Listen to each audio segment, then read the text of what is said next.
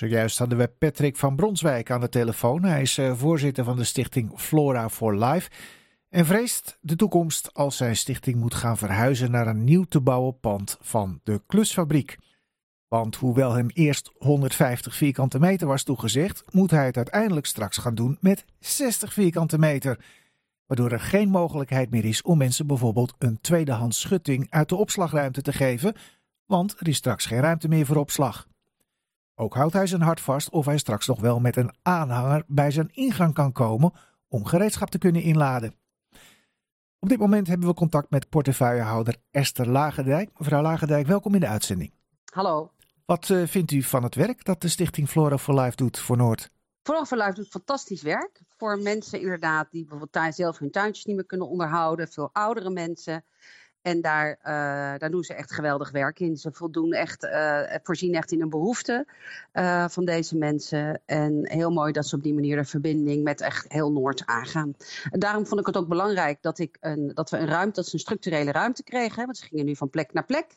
Mm -hmm. dat we belangrijk vonden, vond ik het belangrijk inderdaad, dat ze een vaste uitvalsbasis kregen. Maar klopt het uh, dat er inderdaad eerst 150 vierkante meter was toegezegd en dat daar nu uiteindelijk 60 vierkante meter van overblijft? Nee, er is altijd 65 vierkante meter toegezegd aan ruimte in die nieuwe klusfabriek. Hè, op die locatie uh, achter de huidige klusfabriek. Uh, en dat was een klein kantoor, een opslagruimte, een ontmoetingsruimte en een pantry voor uh, vergaderingen. waar ze ook zeg maar hun koffieochtenden kunnen organiseren. En daarnaast kunnen ze natuurlijk wel meer gebruiken van het gebouw ook voor allerlei activiteiten. Er zijn werkplaatsen, ontmoetingsruimte, die zijn van DOC. maar het is natuurlijk niet zo dat ze die, die in, in overleg kan je natuurlijk wel andere ruimtes ook nog weer gebruiken. En aan de overkant kant ligt het Antoniushuis, daar kunnen ze ook uh, ruimtes gebruiken. En um, later is er, zeg maar, voor de opslag van materialen, is een nieuwe vraag die uh, veel later bij het stadsdeel of bij de, degene die bij de gemeente terechtgekomen is. Uh, en in, in, principe ging altijd de vraag over de binnenruimte. Hè? Dat zei Patrick ook op die binnenruimte van die 65 vierkante meter. En daar is later die opslagvraag later bijgekomen. En op dat moment, in dit moment weten we niet hoe we dat op moeten gaan lossen. Want daar is gewoon daaromheen, om het gebouwtje, is gewoon beperkte ruimte om dat te doen. Uh, we doen heel erg ons best om het voor iedereen naar het zin te maken.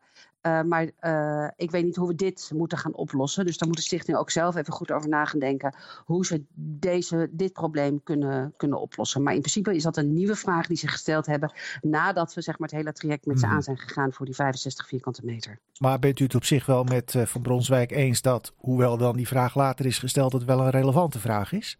Ja, natuurlijk snap ik. Hè. Ik, ben natuurlijk ook, ik heb ook portefeuille duurzaamheid. Dus het is heel fijn als mm. dingen herbruikt kunnen worden. Precies. Ja. Uh, maar we kunnen natuurlijk niet alles uh, vanuit de gemeente zomaar in één keer oplossen. Uh, het is ook echt wel bijzonder. Ik heb ook echt mijn best gedaan om voor Flora for Life een aparte ruimte. Hè. Over het algemeen krijgen alle initiatieven. We hebben natuurlijk heel veel mooie initiatieven in Noord. Waarvan dit ook een hele mooie parel is. Uh, om er plek, heel veel initiatieven willen graag hun eigen plek. Heel vaak krijgen we dat niet voor elkaar. Moeten mensen toch plekken gaan delen. Dat kan ook niet alles anders zijn deze stad, waar er soms gestreden wordt op elke vierkante meter. Uh, in dit geval ik voor elkaar gekregen om inderdaad een echt eigen plek, uh, inclusief opslag, voor ze te regelen. Waar ze ook hun gereedschap kwijt kunnen.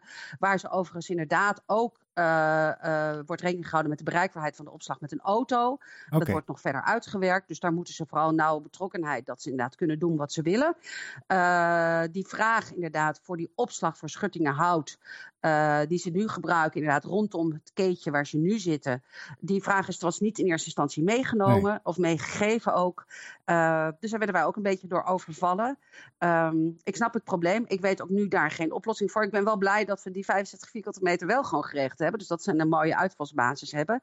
Uh, dus ik denk dat we met alle creativiteit ook de stichting even moeten gaan kijken hoe ze dat willen gaan oplossen. Gaat u nog met ze in gesprek inderdaad om te kijken of er dan toch nog iets gevonden kan worden? Ik denk dat deze echt. Ik ben nou, we zijn sowieso structureel in gesprek natuurlijk voor de realisatie van deze plek. Daar ben ik niet altijd zelf bij. Er gebeurt heel veel ambtelijk. Uh, uh, maar ik zie nu niet echt. Ik, ik, ga dat nu niet op me nemen. Dat ik denk dat ga ik voor jullie oplossen. We kunnen natuurlijk altijd meedenken in oplossingen. Uh, maar ik denk dat ze zelf ook echt even moeten gaan kijken van hoe, hoe gaan we dit aan? Hoe werken we met elkaar? Hoe kunnen we dat gaan doen?